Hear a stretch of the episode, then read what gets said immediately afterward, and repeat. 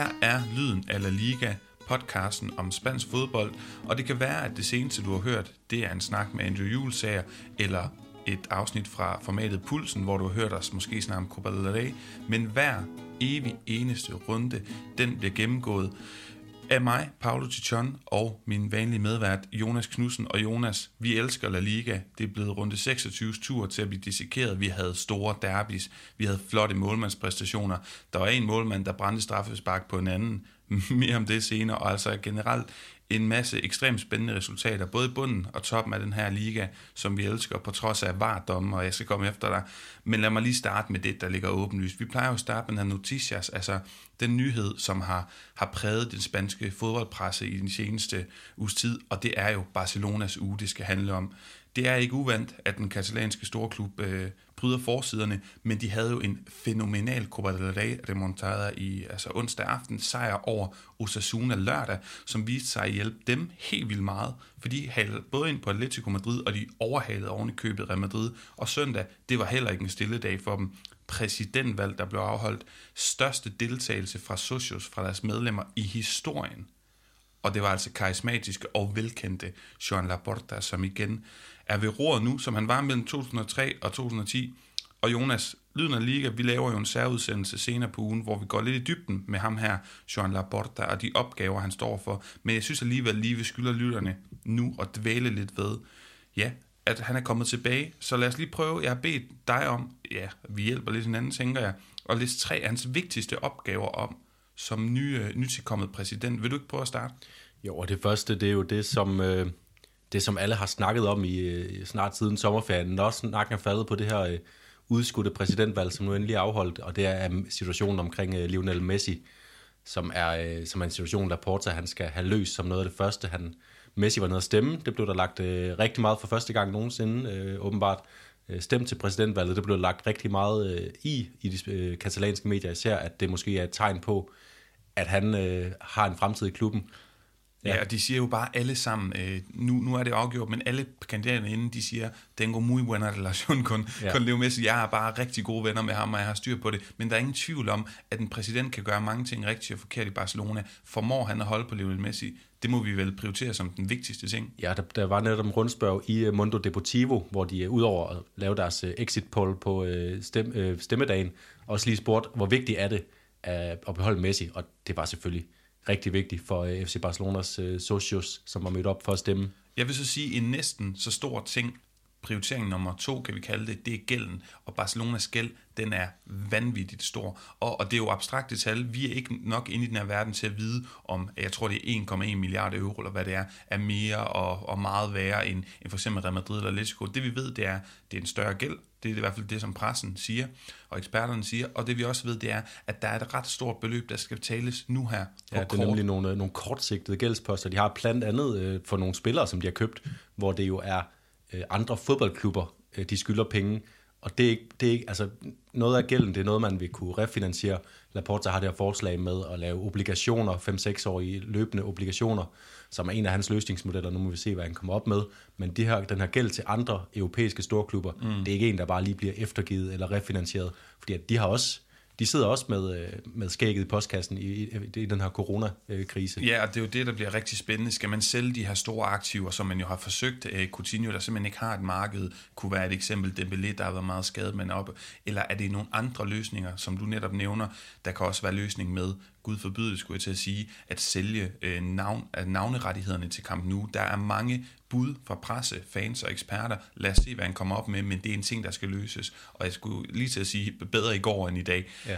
Og så, hvis, hvis, du, hvis du skulle pege på en sidste ting? Jamen, det er jo det, det, hele den sportslige struktur, øh, ikke øh, selve øh, spillet på banen, eller ungdomsakademiet, eller øh, trænersituationen, men i ledelsen, altså hvem der, hvem der sidder og tager beslutningerne, fordi det har der har manglet en linje i de sportslige beslutninger, og det er også derfor, at de har de her øh, spillere, som de stadig skylder mange penge for, og som ikke har slået igennem på banen. Ja, vel også, der mangler ja, en linje, der mangler også øh, en kompetent mand, kunne man have lyst til at, at skrige efter, og også, at det er den samme mand, der sidder der, fordi jeg ved ikke, hvor mange sportsdirektører de har haft i, øh, ja, på ret kort tid. Og der synes jeg, det ser rigtig interessant ud, at Laporta han, øh, er i frem, langt fremskredende forhandlinger. Det bliver øh, Matteo Alemani, som vi jo kender fra først Mallorca, men allermest fra Valencia, hvor han jo nåede at bygge et rigtig godt projekt op med Marcelino, inden han så blev fyret af de her øh, skøre øh, singaporske ejere. Ja. Øh, men han kommer til at få, formentlig få en rolle som fodbolddirektør, ikke som sportsdirektør, men fodbolddirektør med overordnet ansvar, så han skal ligesom repræsentere klubben, men også øh, sørge for, at der er en sammenhæng øh, også hvis sportsdirektøren skifter, og når træneren skifter, at der så stadig er en sammenhæng i deres øh, strategi. Mm. Og det tror jeg også er altså, super vigtigt for, at Laporta får succes som præsident. Jeg er meget enig, og det, det er et sted, hvor de virkelig ja, skal have, have fat i en altså strømlignet hele den her klub. Og desuden så har det her Copa-avancement til finalen jo givet en optimisme i Barcelona-lejren, samtidig med, at man for første gang i fire måneder altså har fået en præsident. Jeg kan ikke lade være med at sidde og tænke, i hvor høj grad skal Laporta bedømmes på, på, på det der, altså Lokader, det, altså resten af sæsonen, det her forår og slutningen af den her 2020-2021 sæson? Ja, men det skal han, det skal han jo ikke. Øh, der kan være nogle beslutninger udenom det, der sker nede på banen, altså hvad, hvad for nogle konsekvenser drager han og en ny, øh, altså Alemani, hvis han kommer ind, øh, mm. hvad for nogle beslutninger drager de på baggrund af det, der sker? Det kan han blive dømt på. Han kan blive dømt på, om han får en aftale med Messi. Øh, det kan også afhænge af, hvad der sker nede på banen, hvis de nu taber igen stort til PSG, er Messi så ude, øh, så, så, så bliver Laporta dømt på det. Men det, altså selve deres placering i ligaen, eller om de vinder den Copa del Rey-final, det er ikke, det er ikke Laportas bord. Det, det er det ikke, men det kan det alligevel meget nemt blive, for vi mm. ved jo, at både fans og især spansk presse er enormt reaktionære. Mm. Øh, et, et, et sammenligning, jeg lige kunne hive op af hatten nu her, på stående fod, det er, da Zidane kom tilbage øh, i sin etape 2,0 for Real Madrid. Øh, sæsonen var færdigspillet, og han blev bare alligevel bedømt på de her kampe, for det er enormt svært. Barcelona er så stort et brand, og når klubben går ud og, og leverer, selvom de måske, og det kan vi snakke videre om øh, senere, taber mod PSG, ryger ud der, det, det er bare svært ikke at kigge på den alt overskyggende skikkelse, som nu er Laporta. Mm. Så det ansvar skal han også være klar til at tage, selvom det måske ikke er retfærdigt. Jonas... Og der kan helt klart akkumulere sig noget pres, som så gør, at han fra start allerede har mistet lidt terræn, men, øh, men, men det, det er sådan noget, han skal tage i næste sæson, om han kan lægge en, en plan for, hvordan de bliver bedre. Det var i hvert fald lidt om øh, den her nye situation i Barcelona-lejren. Laporta, som er ny præsident. Men Jonas, der blev spillet rigtig mange kampe, og dem skal vi også huske at fokusere på, så lad os øh, tage en breaker og høre lidt om Messi og hans ambitioner, og så kommer, øh, kommer runde gennemgangen her. Y como dije la última vez, Querían las tres, acá están las tres. Vica el Barça y Vica. Og øh, vi starter øh, fredag aften, hvor der var øh, Derby Valenciano, som der også kommer næste fredag, men det her var sådan det lille af dem. Øh, Valencia mod øh, Villarreal øh, på Mestalla. Den kamp, øh, Valencia ender med at vinde 2-1, og det var sådan lidt øh, reminiscenserne af gamle kvalitets Valencia, der var med til at tage det her vigtige stik hjem. Silesen havde et væld af vigtige redninger mod Gerard Moreno, Paco Alcácer for eksempel, og øh, som dukkede Gonzalo Guedes op øh, til aller, aller sidst med et, altså et verdensklassemål. Jeg så i en uh, tweet, at hvis, jeg tror du Henrik Fallesen faktisk, hvis uh, man som Marsboer bare lige havde gang til YouTube, så ville man tro, at han var var verdens bedste fodboldspiller. Ja. Det var sådan et af de mål, han har lavet ja. utallige af, men indimellem de mål, så sker der bare ikke noget. Der sker der nemlig ikke noget, og mere om det senere. Men øh, ja, så er der jo det her, de her straffesparksituationer, lidt tilfældige hands, tør jeg godt sige, på bolden, og så, øh, ja, den, den bliver Gaia kendt skyldig i, og jeg synes, det er forkert. Og Maxi, han får også lidt tynd straffespark. På den mm. måde kan der sådan rent symbol, det sad jeg og tolkede lidt på, kan man sige, okay, øh, ja, øh, hvad hedder sådan noget, øje for øje, tand ja. for tand. Og så udover det, synes jeg, det er symbolisk, fordi Maxi, der har været sløj, må vi sige, han kæmper for den her bold og får den på en klodset måde. Det er ikke pænt, det er ikke Valencia værdigt, men det er sindssygt afgørende, for det ændrer momentum 1-1, og så ender de jo så, som du siger, på gades med at, med at vinde den her kamp. Ja, og, og for lige at tale det mål igennem, så tager han et, øh, et, et træk med højre i, i venstre side af Villarreals felt, og så banker han den ellers bare op i hjørnet med sit, uh, sit stærke venstre ben. Øhm, og, og som, som vi lige var inde på godt, han, han, var ellers, han er ellers, var ellers så dårlig efter hans indskiftning. Igen, ligesom han har været hele sæsonen. Og, øh, og alligevel så får han afgjort det her. Og øh, Jonas, han var sindssygt dårlig. Altså jeg sad og krummede tær, og det har han været og en af de typer, ligesom Maxi Gomes, ligesom Garmedo, som er for store profiler til at sige, Valencia i frit fald, vi går med i frit fald. De skal løfte sig. Det har han ikke gjort, udover at han så laver mm. et fantastisk mål. Øh, Udo Sarasi synes jeg også var dårlig, og ja. Gaia, som har været gode for nyligt, men altså, på en eller anden måde, hvad betyder det, når man vinder den her kamp? Det er jo sindssygt vigtigt for dem. Ja, og det er sjovt, for Valencia har super svært ved at skabe chancer, og ved overhovedet at skabe noget sammenhængende spil, blandt andet fordi Oda Sarasic, han løber og laver afleveringer ud over sidelinjen. Og så bemærker jeg også, at Javi Gracia, han, han, han føler ikke, det, det er som om han ikke føler, at han har noget at spille ind med. Jeg bemærker, at sådan, da der er spillet 65 minutter, der står 1-0 til Villarreal, der sidder øh, Gades, Gamero, Jason, øh, Musa, Vallejo og Cutrone, de sidder stadig ude på bænken.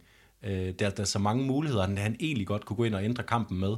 Øh, men han venter så til det 65. minut, hvor, hvor Gades kommer ind, øh, og så ender han jo med at få en afgørende rolle, men, men det var stadig ikke et godt udtryk, det har Valencia holdt kommet med, bortset fra, at de så jo får kæmpet sig til, til de her point til allersidst. Mm. Ja, og så hvis vi kigger over på Villarreal, vores gode øh, jeg lytter og fan af den gule obåd, Patrick Hofsonne, siger det jo også øh, meget simpelt, alle underpresterer simpelthen lige nu, udover Gerard Moreno, mm. og det, det, selvfølgelig falder det, øh, er det under Emery's ansvar, og man må sige, de blev blæst op til at, at være topkandidater til fjerdepladsen. Han siger også, at det synes han, at de burde aspirere til med det her hold, med den her træner. Og så må man sige, du står i en situation, hvor hvis ikke du går videre mod din Kiev Europa League, og hvis ikke du er det mindste hægter dig på det her race for 6. pladsen og den sidste Europa League-billet, jamen så ser det med med sort ud, og så synes jeg, at han skal fyres. Jeg tror allerede, jeg synes nu, at han øh, i hvert fald skal have, have varme under sædet, som man siger. Ja, jeg synes, han er presset. Jeg har jo ellers holdt fast i, og, og, og synes, at vi har havde et godt udtryk indtil langt ind i sæsonen, også på trods af deres mange uafgjorte kampe, men her de seneste par uger, der har de virkelig set... Øh, set fattige ud. De, havde, altså de skabte stadig mange chancer faktisk, relativt mange chancer mod Valencia, og Sillesen var også ude i mange, mange redninger. Ja, han stod en vanvittig kamp, det, det skal siges. Øh, og et andet, et andet af de spørgsmål, der, der var lidt sjovere at tage fat i omkring Villarreal, det er den her venstre bak mm. Øh, situation. Øh, Alfonso Petraza har noget overraskende siddet på den her venstre bakplads, mm. på trods af, at de købte Parvis Stupinian, øh, som øh, kom fra Osasuna, mm. øh, hvor han er udlejet til fra Wat, Watford, mener jeg. Mm. Øh, det var lidt meningen, han skulle ind og tage den, men så har Pedraza bare været der i går, eller øh, i, øh, i fredags, der startede Estupinian inden, men bliver så skiftet ud i pausen. Hvordan øh, ser du den kamp? Jamen altså, jeg ser den for det første op til pointen før. de har købt massivt ind, Parejo, Coquelin mm. og så videre, så, så det, at man også henter Estupinian, jeg mener, det var i slutningen af transfervinduet, for en hæftig sum, som Villarreal, det er jo endnu et eksempel på, at du skal aspirere til mere. Når du spørger mig konkret til spilleren, jeg synes, han har været en skygge af sig selv, i forhold til, øh, til, til Osasuna-formen. Hver gang jeg har siddet og kigget ved Real, og han ikke har været med, jamen, så har jeg siddet og skrevet på ham, og når han så kommer ind, så leverer han slet, slet ikke. Han er også en spiller, der på en eller anden måde er mindre, synes jeg, kombinationsstærk end for eksempel Pedraza. Mm. Jeg synes, Pedraza øh, har været god. Jeg synes, det er fortjent, at han har sat sig på, på pladsen. God i den kontekst, vi lige har snakket om, og som Patrick også øh, introducerer med, at det simpelthen er, er, er kollektivt underpræsteret i bare. Øh, men ja, jeg synes, han er god. Han kan komme ud af nogle svære situationer. Han træffer nogle gode beslutninger, og nogle gange lykkes han også med det vanskelige, kan vi sige, hvor ja. at Peter Dassa, eller hvad hedder han, Isupinian, han er bare bedre, når han kan løbe, øh, og der er fem tønder land foran ham. Jeg tror ikke, jeg er, jeg er ikke rigtig i tvivl om, at Estupinians topniveau er højere. Pedraza, han, er, han, har ikke, han, han er ikke en spiller, der nogensinde kommer til at, at sprudle øh, mm. vildt, men han har, han har været god men, også men, i Villarreals gode periode, hvor han gik godt med i, i spillet. Men Jonas, nu nævnte jeg det her med, med Patrick, han, han ja. siger, at han ikke er i far. Er du egentlig enig? Eller, altså, altså, bør han ikke nærmest være, ja, hvis ikke fyringstruet, så decideret fyret nu? Ja, nej, det synes jeg ikke. Jeg synes, han har, han har alligevel vist øh, nok gode takter med det her Villarreal-hold øh, tidligere i sæsonen, til at øh, også et klub af Villarreals størrelse, der skal mere til. Hvis han misser de her øh, Europa-kvalifikationer til næste sæson, Øh, så vil det jo være, det vil være en kæmpe fordese, når man ser på, hvordan deres sæson har været indtil nu. Øh, så det, det vil da helt klart bringe øh, spørgsmål op mm. i, i ledelsen ved Real, og så vil jeg da ikke afvise, at det kan ende med, også hvis de ryger ud øh, relativt tidligt i Europa League øh, her i en af de kommende runder, øh, så tror jeg godt, det kan blive et spørgsmål, når sæsonen slutter det er synd, fordi vi har store dem i, mm. i lange perioder af sæsonen. Flot spansk stamme, de spiller god fodbold, det er en charmerende klub fra en lille by, og så videre, og så videre, men de skal altså op på hesten igen. Lørdag, der kom Valladolid op på hesten igen i den første kamp. De vandt 2-1 over lad mig sige det, mildestal kriseramte Getafe, som vi jo egentlig troede måske havde gang i noget, efter de vandt 3-0 i sidste runde mod Valencia. Der var et rigtig flot opspil til 1-0-målet af Oscar Plano, Orellana, og øh, ja, 2-0 målet med, med Sean Weisman, som har sidste hoved på. Og så troede man måske lige, at Jaime Mata, han, øh, han ligesom, fordi han scorede igen, og også scorede mod Valencia, var lidt i gang. men de er problemer nu, og, og jeg, altså, de forlydende, jeg ligesom hører fra, fra journalister, der gør Getafe i Spanien, det er, at han er dead man walking lige nu, mm. Bordalas, så det forstår man måske godt. Men lad os rose Valladolid i stedet for, de hopper flot over stregen. Tillykke til Los Puselanos, som vinder for første gang i ni kampe. Og øh, ja, den sidste sejr, det var altså også mod Getafe. Og så lad os hoppe videre, fordi der var ja. et andet, skal vi kalde det, ja, et stort hold fra sidste sæson, som øh, ikke leverede mod et lille hold her. Det var der, og et lille hold, som øh, fik utrolig vigtige point. Øh, Elche, Sevilla spillede senere på dagen 2-1, blev det til Elche. Og det var altså, de var foran 2-0 helt ind til op i, i overtiden, hvor Luke de Jong med ikke en flyvende hollænder, men måske lidt en dykkende hollænder i hvert fald, får bragt lidt, lidt pseudospænding ind i kampen.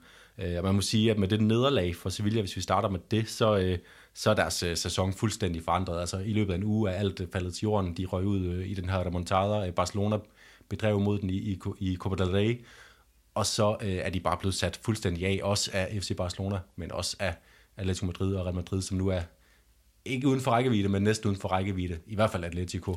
Så øh, de har ikke så meget at kæmpe for andet end deres, øh, deres Champions League, som vi lige vender her til sidst ja, i, lige, i snakken. Men inden det, Elche spiller Raul Guti med det her vanvittige ja. navn.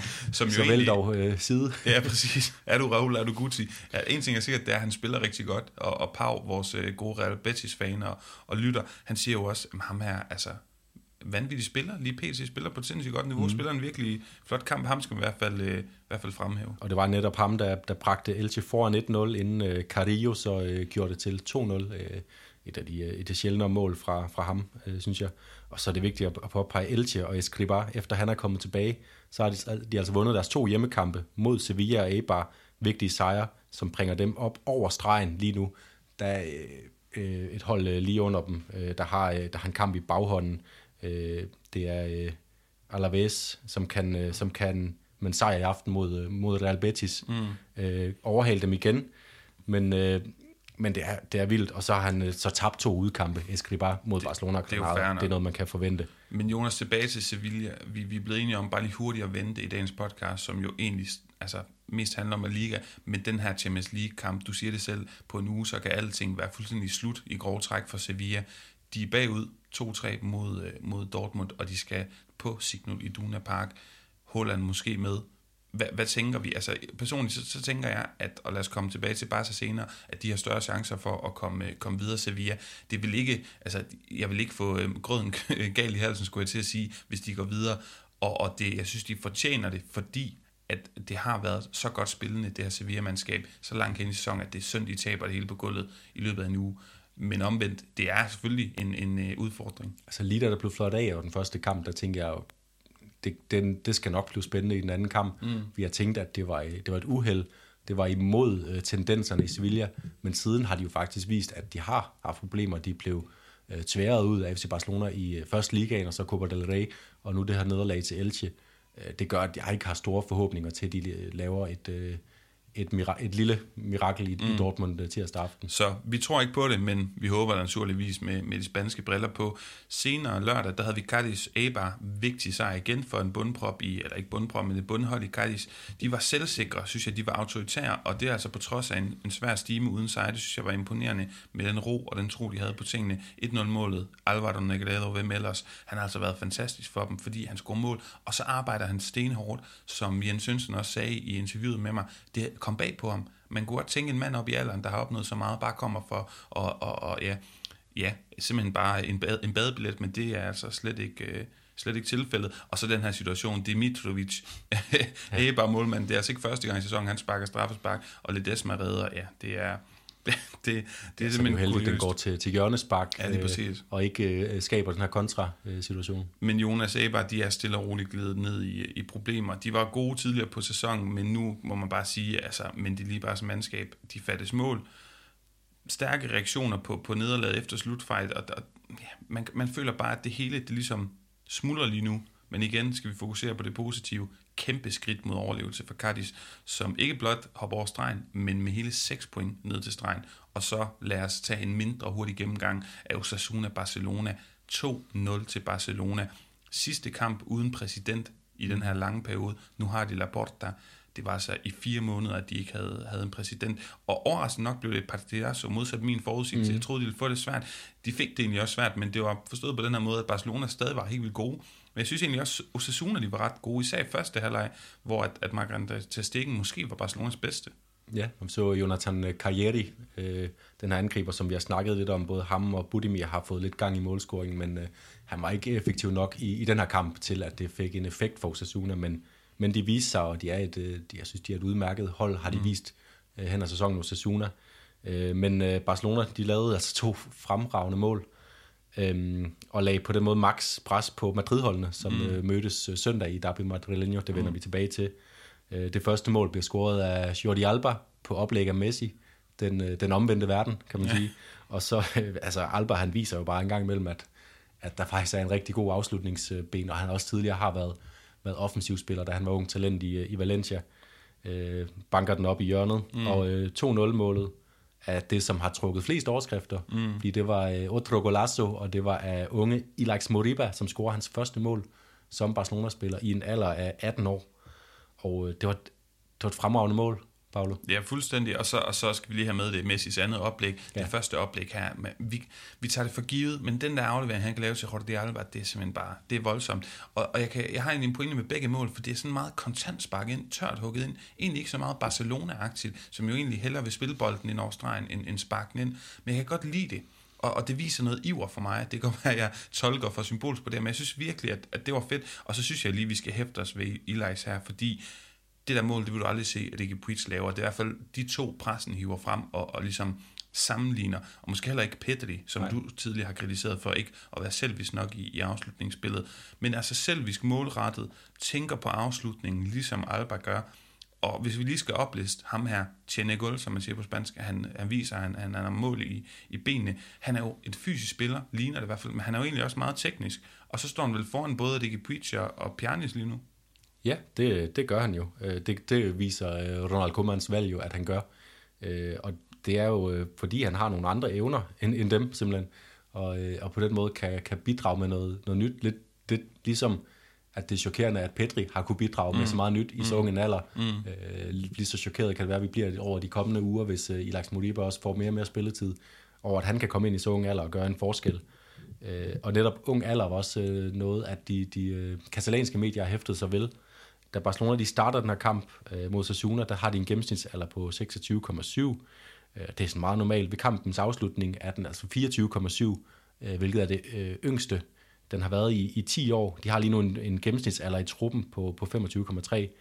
Øhm, og Paulo, er Barcelona i virkeligheden, midt i al den her virak, der har været om dem, er de ved at bygge et rigtig solidt fundament og bygge videre på til at lave et nyt, nyt storhold? Det, jeg vil starte med at sige, at jeg synes, det er interessant, at Koman øh, for det første, så var der en tanke om, at han skulle ind som et form for øh, trækplaster. Han skulle bare lige ind, og så skulle han rokke lidt ved fundamentet. Busquets, der havde underpræsteret, Jordi Alba, måske Piqué. Men det han i virkeligheden har gjort, det er på en meget lidt kontroversiel måde. Der har ikke rigtig været, været de store, øh, det store palaver i, i omklædningsrummet, fornemmer man. Jamen så er Pedri, så er Dest, jamen så er Araujo, og nu Ilax Moriba og Ansu Fati, som vi måske glemmer, fordi han er skadet, men jo er fast mand i det angreb, og nok den, den nummer to på holdkortet offensivt efter, efter Messi, når han er klar. De her folk han får dem jo til at præstere. Og der må man bare sige, at, at det er jo et fremtidsperspektiv, og det er et bæredygtigt perspektiv, og det er måske noget, vi glemmer at rose Ronald Koeman for. Men midt i, at han holder Barcelona i live, jeg fristes til at sige lidt ved kunstigt åndedræt, i hvert fald i nogle perioder af sæsonen, lige nu ser det måske bedre ud, jamen samtidig formår han, som, som du lidt øh, insinuerer, også at, at bringe de her unge spillere. Og hvis vi kigger på dem, måske synes jeg, at Dest har været en lille smule uimponeret imponerende, men Araujo har været virkelig, virkelig god. det har været fantastisk. Ansu Fati, det her noget af, af sæsonen, er vi slet ikke i tvivl om, er en, er en mand, der bliver, altså tegner Barcelona i fremtiden, og nu også Ilaix, som, øh, ja, som ser virkelig spændende ud. Ja, så må man også begynde at have en håndfuld, og det bliver måske også øh, endnu mere positivt for Koeman af, at han så står i, som altid står i kontrast til, kontrast til Real Madrids træner, som mm. også får kritik for, at de unge spillere, de ikke, ikke har flyttet sig ja, øh, her i løbet af det sidste års tid i hvert fald. Jonas, lad os lige til allersidst her Barcelona hæfter os ved den her Champions League kamp mod PSG. Jeg tror ikke på det, men jeg kommer til at se den her kamp. De skal, de skal indhente et 4-1 nederlag, som de altså led på hjemmebane på kampen nu. Det vil sige, at tre mål er ikke nok, for eksempel 3-0. Og, og jeg, jeg kan ikke lade være med at tænke, øh, det her det kan godt blive en spændende, underholdende, seværdig kamp for den neutrale serie, men jeg er bange for Barcelona-fansene, I ikke skal få jeres øh, forventninger for højt op. Nej, jeg, også, jeg skal også se den, fordi jeg tør ikke, tør ikke andet efter, efter den oplevelse, man fik, øh, fik sidst på Camp Nou.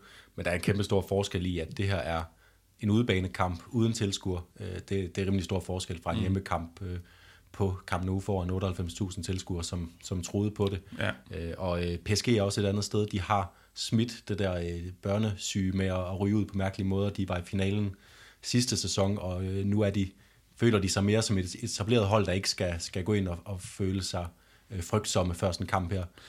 Ja, Jonas, lad os lukke øh, Barcelona har videre til søndag, hvor at Huesca Celta Vigo spillede en, et målafgørende kamp. Den endte 4-3 til Celta Vigo, og Argo Aspas, han scorede ikke engang frygtelig. Altså han scorede ikke, og, og, og det var sådan, det var vist kun et enkelt oplæg.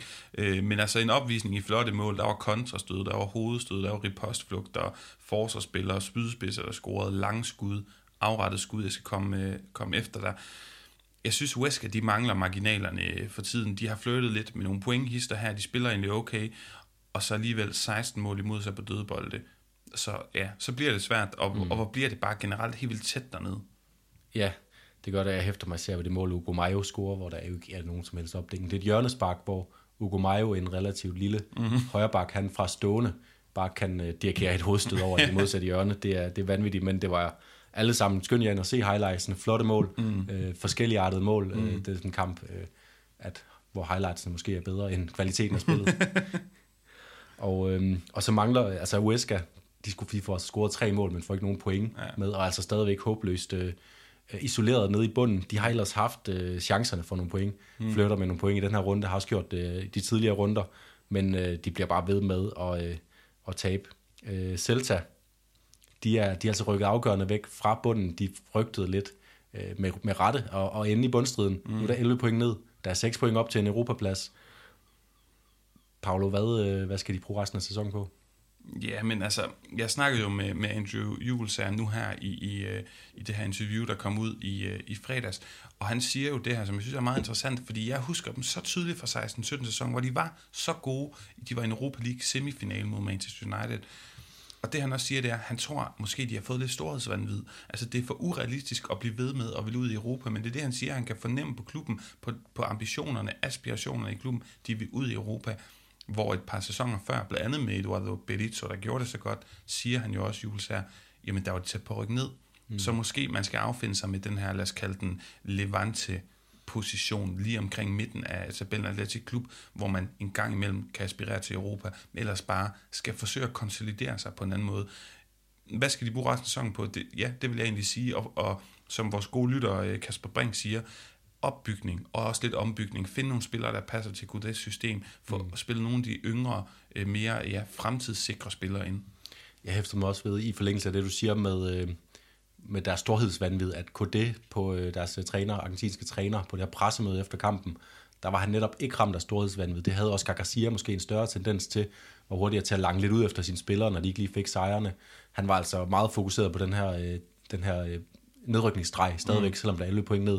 Meget ydmyg over for, at de skal bare de skal sikre sig Øh, så jeg tror også, det er det, der kommer til at være deres fokus øh, mm. resten af sæsonen. Ja, det, det bliver jo meget sigende. Når han folder sig nedrykningsstregen i stedet for Europa, ja. jamen, så er jeg egentlig fint tilfreds på Celtas vejen. Jeg synes nemlig, man skal passe på ikke at ja, hvad skal vi kalde det, blive for, blive for utålmodig i, øh, i fodbold. De skal komme i Europa i deres, deres højdespringer-sæsoner. Mm. Øh, nogle, der er i Europa hvert år, det er selvfølgelig, og også en, der har spillet store finaler mod hinanden i løbet mm. af de sidste par år. Det er Atletico Madrid og Real Madrid, som øh, søndag eftermiddag spillede øh, Derby Madrileño på øh, Wanda Metropolitano stadion mm. ude omkring øh, ude nærheden af lufthavnen, hvor det nye, øh, nye stadion ligger. Mm. Øhm, og øh, det var altså en kamp, der startede med en, øh, en stor Atletico Madrid-dominans. Hele første halvleg øh, var de faktisk fremragende, havde lange perioder med boldbesiddelse, hvor de får kukke øh, i centrum. Han øh, ligger og fordeler spillet. Suarez med fremragende chancer, og en fremragende scoring med ydersiden, som jeg synes var bemærkelsesværdig angriberafslutning. Dem ser vi jo tit fra Suarez, men ligesom med Messi, det må man heller ikke tage for givet, når han, når han laver sådan nogle og, der. Og Jonas, hele målet er jo symbolsk på, på, på kan man sige, Atletico Madrids sæson. Suarez nytilkommen, Marcos Llorente, der tegner offensivt så meget. En bold i dybden, han får lige øh, trukket forbi, jeg tror det er Nacho, hans gamle mm. holdkammerat, og så netop, som du siger, så smuk en afslutning. Og det er ikke kun første halvleg, hvor Atletico Madrid er bedre. Jeg synes egentlig også, det er indtil 60. minut, hvor ja. Zidane skifter Valverde og, og Vinicius ind, som, jeg ved godt mange efter Vinicius, men i forhold til Asensio og Rodrigo, de har mere power, de har noget, måske noget mere fantasi at gå på mod, så det kan godt være, at tingene ikke lykkes, men det rykker på dem. Øh, og inden vi kommer til, til kampens afslutning, så vil jeg også sige, det virker som om Simeone, og jeg kommer faktisk til at kritisere ham senere, men de første 60 minutter, hvis vi kun kan vi sige, analysere på dem, så synes jeg, det virker som om, han virkelig har taget ved lære, og hans mandskab har taget ved lære af det omvendte opgør, hvor de simpelthen blev knust. Den her gang var det dem, der knuste Real Madrid. Det var mænd mod mus i de første 60 minutter, og Zidane's gameplan fungerede slet, slet ikke. Nej. Altså, det var helt vildt. Alt i presspillet, defensiv organisation, de, de langsomme angreb og de hurtige angreb, duelspillet, det hele, det sad bare i skabet hos Atletico Madrid. Ja, jeg har noteret mig, Asensio og Rodrigo får karakter 0-0 øh, fra mig. De var, ja, så du gavmild. Slet ikke, ja, de kan få minus, øh, minus 3, øh, for, men ja. de, var, de var på en eller anden måde til stede dog. Øh, men, men der kommer jo slet ikke noget. Rodrigo, han er sådan helt apatisk, når mm. han får bolden. Mm. Jeg tror, han laver en enkelt udfordring, mm. hvor han bare bliver pillet af Mario Amoso. Øh, virkelig øh, øh, en mand mod mus øh, duel. Og Jonas, så skal vi tælle det, fordi de her udskiftninger, de indvarsler jo en sidste halv time af kampen, der bliver interessant. Zidane's mænd tager ligesom ansvaret, det skulle de have gjort hele tiden, fordi ligakonteksten siger, at de skulle ud og jagte, og det kom først den sidste halve time. Atletico Madrid trækker sig lidt i samme øh, ombæring. De har ikke de samme gode passager med, med boldbesiddelse. Og så kan vi Ja, lad os først lige tage målet. Et sindssygt flot ja. 1-1-mål øh, reducering, hvor vi jo simpelthen ser den her, den her kombination, hvor altså først øh, Benzema med fodskifte fra en anden verden, og så altså perfekt Casemiro-bande. Typisk at den her defensive brasilianer, han dukker op, når det bliver, øh, ja, at det, det bliver rigtig interessant. Ja. Modric havde også en fuldstændig, ja, øh, lad os sige, kuriøs afslutning på et frispark øh, ind i oversiden. Ja, netop i, i relation til, at Casemiro jo var farlig i felterne, så, så sad jeg og var lidt... Øh lidt forundret over, at man valgte sådan en uh, cirkusløsning mm. på, på et afgørende frispark på kanten af feltet i en, i en position, der var til, at man kunne lægge et indlæg Fuldstændig øh, og kunne have gået efter tre point. Men Jonas, og der var et potentielt straffe til Real Madrid første alder. Jeg tror, de fleste er glade for, at det ikke blev dømt. Selvfølgelig ikke Real Madrid-fans, men i forhold til, at man sætter godt nok barn lavt, hvis det er, at man begynder at, at dømme de her. Og lad os så komme til pointerne. Mm. For det første, det er altid svært. Det er jo en vekselvirkning. Når Zidane lægger pres på, jamen er det så Simeone og Atletico, der ikke rigtig kan reagere, siden at de lader initiativet gå over til Real Madrid. Min konklusion her er, at jeg synes faktisk, at begge træner de taber lidt i den her kamp. Mm. Zidane, fordi han læser kampen forkert. Han jagter ikke ud over de sidste 30 minutter. Det er de forkerte spillere, der starter, ind. Især Valverde, det forstår jeg ikke, hvorfor, hvorfor ikke starter ind. Og så over på den anden side, Cholo ja. Simeone, han kunne have afgjort titlen. Så langt vil jeg gå ved at gå efter med de 60 minutter, hvor de, hvor de havde overtaget, men det var for passivt. Og selvfølgelig er det ærgerligt, at de ikke er foran 2-0 på det tidspunkt. Det kunne de sagtens have været ved, ved pausetiden men øh, og på den måde lade initiativet klide sig hen, og man, man er, sidder jo altid med mistanken, øh, som du siger om, at det er med vilje, og efter mig også ved pressemødet efter kampen, der sidder Simeone bare og snakker om, hvor god en kamp de har spillet, mm. øh, fordi han hæfter sig ved, der sker der lige gode ting, han er måske bare lidt, øh, lidt forblændet af, at de kontrollerer kampen en time mod Real Madrid, mm. når de kun kontrollerer den øh, i gåseøjne en time, og så lader øh, sejren klide sig henne, så det, så det er jo ikke en god kamp, i hvert fald ikke en gennemført kamp. Ja, det synes jeg ikke, det, det passer ikke ind i hans, øh, hans normale mentalitet at, at være sådan så forsigtig mm. i, sin, øh, i sin vurdering. Jeg er meget enig, Jonas, men det vi kan konkludere og være enige om, det er, at Barcelona vinder det her opgør, fordi de hælder ind på Atletico ja. Madrid, og så overhaler de Real Madrid. Nok om El Derby Madrileño. Øh, hvis du tager os kort igennem, det er Sociedad Levante. Ja, øh, og øh, det var jo en, en 1-0 sejr øh, til Real Sociedad mod Levante i øh, den scene, øh, eller den semiscene søndagskamp her. Øh, og det var, det var virkelig dominerende. Øh, Michael Berino scorede det ene mål på et oplæg af Oyarzabal. Oyarzabal, der så brænder et straffe. Øh, han har den her øh, karakteristiske øh, taktik med at først beslutte sig til allersidst. Det er anden gang i træk, han brænder. Han brændte også øh, mod Manchester United i Europa League. Øh, det var tydeligt, Levante de kom med de her Copa-tømmermænd, efter de øh, til allersidst i den forlængede spilletid blev sendt ud øh, af, øh, af Alex Berenguer i, øh, i midtugen Øh, og man ser både øh, Ruben Vesso og Duarte sådan forære bolden væk, forære chancer væk. Heldigvis for dem var øh, Dani Cardenas, den her unge målmand, som øh, øh spillede på bekostning af Aitor Fernandes, der han gjort på gangen på det seneste. Øh, fantastisk, og havde en lang række redninger og blev hjulpet lidt af nogle clearinger på stregen. Levantes eneste forsøg, et direkte hjørnesbaksforsøg af Bardi, som så rammer overlæggeren. Det havde været teori ved øh, højlysdag, hvis de havde, havde taget point med, men det gjorde de så heller ikke. Laderal, de er i gang igen med fire sejre, en uafgjort de seneste fem kampe, øh, og det passer, øh, det passer perfekt sammen med, at David Silva kom tilbage, og øh, at Real Betis er, Betis er begyndt at tro dem bagfra, så de skal til at, at stramme sig an, hvis de skal have den her mm. Europaplads, som deres sæson jo, og deres hold jo øh, tilsiger, at det skal de selvfølgelig have meget enig. Og den sidste søndagskamp, den sidste kamp, vi får med, Atletic Klub vinder 2-1 over Granada. Marcelino, han havde faktisk skiftet ud på stort set alle, alle positioner efter den her Copa-kamp i midtugen.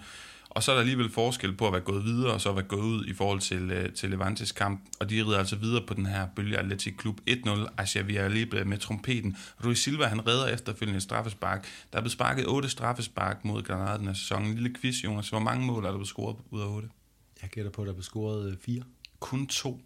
Øh, han har reddet Luis Silva fire, så er der et, som er blevet brændt, altså uden for målrammen, og så øh, ja, det bliver 5, 6, 7, altså scoret, og det 8. det var, det var reservekeeperen, som, øh, som reddede det. Vi er helt tilbage ved, øh, det, det bringer mindelser frem om Diego Alves, den her tidligere ja, Valencia-målmand, som, ja, ja. Øh, som nærmest var en stensikker redning i en periode, når der blev dømt straffe.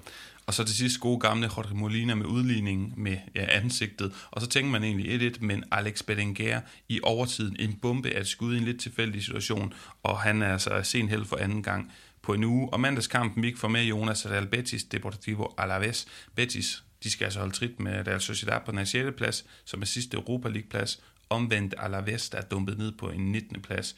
Og Pito Abelardo, han skal så snart skaffe resultater, hvis ikke det skal blive rigtig ubehageligt for de her basker, som jo har været op siden 2016. Men lad os lige tage en breaker og så lave kåringerne. Un partido que quedará para la historia de los aficionados del Atlético de Madrid y que nos llena de orgullo como club una vez más estar entre los ocho mejores de, de Europa. Jonas Rundens det så vanens ro, der er mange øh, kandidater. Jeg synes Suarez afslutning men alligevel Benzema's fodskifte. Jeg har virkelig svært mellem de to. Kan du gøre mig klogere? Jamen, jeg har stående her i mit notesak. Luis Suarez yderside, skråstreg, Benzema's 1-2-kombination, øh, 1-2-kombination og øh, mål. Og jeg tror, jeg hælder øh, til den sidste, altså Benzema's øh, fodarbejde, måden han finder Casemiro, det er, vi er, hen, vi er hen i afgørelsens stund. Han har brændt et par chancer, Benzema, store chancer, øh, op til det her, hvor Oblak har, har reddet fantastisk også øh, kandiderende til Detajasso egentlig, de redninger. Mm. Mm. Men det er, så, det er så fantastisk lavet af franskmanden, at jeg synes, jeg synes lige, den overgår øh, Suarez med en, øh, med en my. Jeg er fuldstændig enig. Man kunne også nævne det her, vi snakker om Dimitrovic, altså bare den der, det, altså detaljen i, at en målmand sparker straffespark på en målmand, ja, altså i, i midt i en kamp. Jonas El Jugon de la Jornada, har du, øh, har du bud? Jeg har haft rigtig svært ved lige at, at pege på, øh, på, hvem det skulle være den her runde. Altså, øh, vi har haft en målmandspræstation, og vi har, øh, vi har haft, øh, vi har, altså især Oblak, synes jeg faktisk står en stor kamp. Det gør Courtois jo egentlig også.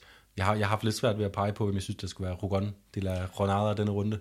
Ja. Så jeg vil egentlig gerne høre din, øh, din bud. Jamen, jeg, jeg, jeg synes jo, at Messi med de her to oplæg, men han spiller bare ikke verdens bedste kamp, men det er også fordi, han har sat barn så højt.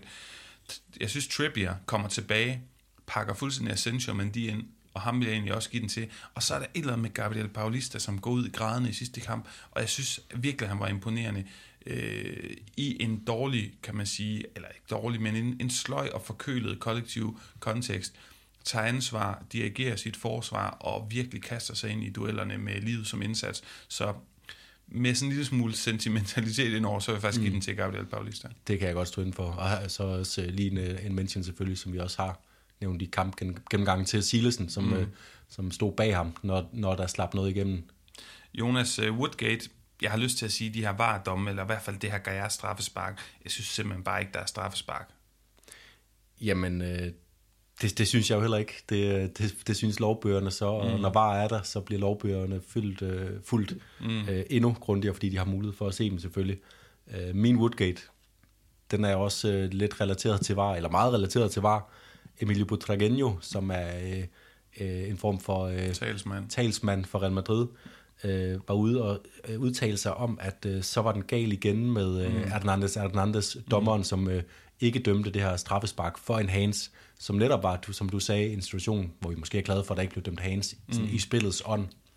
Ja, jeg kan godt se, at du giver den, øh, er enig. Jeg synes jeg slet ikke, det klæder en, en, en Real Madrid-talsmand. Jeg skal lige have med, at den går også til Atletico Madrid, som så siden har været ude og øh, på deres social, officielle sociale mediekonto øh, skyde efter netop Butragueños udtalelse ved at sige, at så er de øh, så er de sædvanlige ud efter dommeren igen selv, når der bliver dømt rigtigt, mm. øh, og det er bare usmageligt. Det er usmageligt på alle punkter, så, så vi kan, kan man sige, quedarnos con, øh, hvad, hvad, hvad, hvad kunne vi kalde det, hvordan kunne vi oversætte det? Altså, lad os forholde os til, eller hæfte os ved Casemiro blandt andet, og Zidane, Ja, der, er, der er ude og sige, det er sådan, det er, vi skal respektere det, og han er en god dommer. Det er så ærgerligt, at de er så afmålte, og så kommer der alt det her ballade udenom, som Marca alligevel i dag, i løbet af i dag, har kunne lave overskrifterne med, at nu er der, øh, nu er der shitstorm og øh, alt muligt. Præcis. Øh, ugens Ramos, ugens positive historie. Barcelona har fået en ny præsident, kunne være den, fordi det er bare vildt. De går fire måneder uden så stor en klub. Elche og Valladolid, der hopper over stregen. Men jeg giver den, og det er ret hipster det her, til Chimi Avila, fordi han er tilbage i træning igen efter anden korsbåndsskade, og han kommer sig så hurtigt, og han er indkapslingen af Osasuna, som når de har fans spiller med noget power og noget, øh, noget stemning, og, og det, ja, han er noget energi, og han er bare fantastisk. Jeg håber virkelig, han kan øh, komme tilbage og få, øh, ja, få en afgørende fod med i, at Osasuna slutter sæsonen pænt, og det er selvfølgelig at undgå nedryk. Og ligesom når Aspas kommer tilbage fra Celta, så kommer han helt sikkert bare tilbage og scorer mål for Osasuna, og kan, kan blive vigtig for deres afslutning på sæsonen. Jeg giver min til øh, dommeren Hernandez Hernandez for den beslutning, han tager. Jeg så øh, en, øh, en, en, en statistik med, at øh, 92% af de gange, hvor der har været tjek for de her hands-situationer i feltet, der bliver det dømt straffespark. Mm. Jeg synes, at han ligesom, hvis han kan være lidt med til at styre linjen i en lidt anden retning mm. øh, med den beslutning her, øh, så, er, så, er han en, så er han en kæmpe held. Ja, det kunne være fedt, hvis han var forgangsmand i det der. Jonas, forudsigelserne frem mod kommende runde, vi får jo tre derbys igen, Levante, Valencia, Sevilla, Betis, Getafe, Atletico. Jeg glæder mig rigtig meget til især Sevilla, Betis, altså El Gran derby, jeg selv har været nede og se, og det er bare, det er det vildeste derby i spansk fodbold, det tør jeg godt at sige. Og hvis jeg skal komme med en forudsigelse i den her kamp, jamen så er det, at Real Betis vinder. Og mm. det er egentlig meget simpelt, men de er en god stime lige pt. De har en uge mellem kampene, hvorimod at Sevilla jo, som vi snakkede om før, har en svær prøve øh, ude i Tyskland mod, mod Borussia Dortmund. Så jeg tænker, at Betis vinder egentlig simpelt, og så glæder jeg mig bare til at se kampen. Det kan jeg godt forstå. Det gør jeg også. Hvis jeg lige må starte med at rose mig selv, så havde jeg gættet på uafgjort med få mål i, i Derby Madri- Madrileño den her uge. Mm, Paradoxalt nok, så var der masser af chancer og masser af, så det var, lidt, det var måske lidt heldigt, at det blev med få mål i hvert fald. Uh, I den her uge, der vælger jeg at se på Derby Valenciano, hvor jeg tror, at Levante vinder. Uh, det har de ikke gjort siden 2016. Uh, øh, men jeg tror ligesom, nu har de brugt den der ene kamp på at ryste, og, og ryste Copa-skuffelsen af sig. Kæmpe skuffelse. Uh, men, men nu har de ligesom en uge til at, at lade op til det her, og det er jo altid stort for dem også at slå Valencia. Og Levante har været det bedre hold af de to i den her sæson. Valencia har på trods af ingen tilskuer været bedst på Mestalla. De spiller på Ciutat Valencia. Første Valencia derby på det nye øh, øh opbyggede stadion. Så jeg tror, jeg tror det bliver en, øh, en Levante sejr fredag aften. Jonas, lad det være de afsluttende ord, fordi øh, vi er færdige med at gennemgå runde 26 af La Liga. Jeg skal huske at sige tre ting. Ting nummer et, øh, hvis ikke I har tjekket det ud, så hør Andrew Julesager interviewet, jeg har lavet med ham. Det er virkelig interessant at høre ham snakke om rigtig mange ting, og have for mange trænere, og tage fejl, når man beslutter at tage på lejre på Granada, om dansk og kolonien, og mange andre ting. Så skal jeg huske at fortælle, at vi har fået lov også herhjemme på indkast.dk, så tak til dem, ligesom vi har vores Facebook-side, og vi er på Twitter og på alle podcast-tjenester. Og sidst men ikke mindst, ja, så skal jeg sige, at vi netop har den her Facebook-side, og frem, og øh, fremadrettet, der kommer vi til at kommunikere ud fra den, og ikke den Facebook-gruppe, som mange af jer har været søde og tilmelde jer i. Det er simpelthen nemmere, siger de kloge somi folk. I øh, får lettere de indhold, vi kommer ud med. I kan lettere deltage i konkurrencer. Der kommer snart øh, konkurrencer, hvor I kan vinde fede La Liga-relaterede ting. Så hop ind og følg os. Det er bare lyden af Liga på Facebook.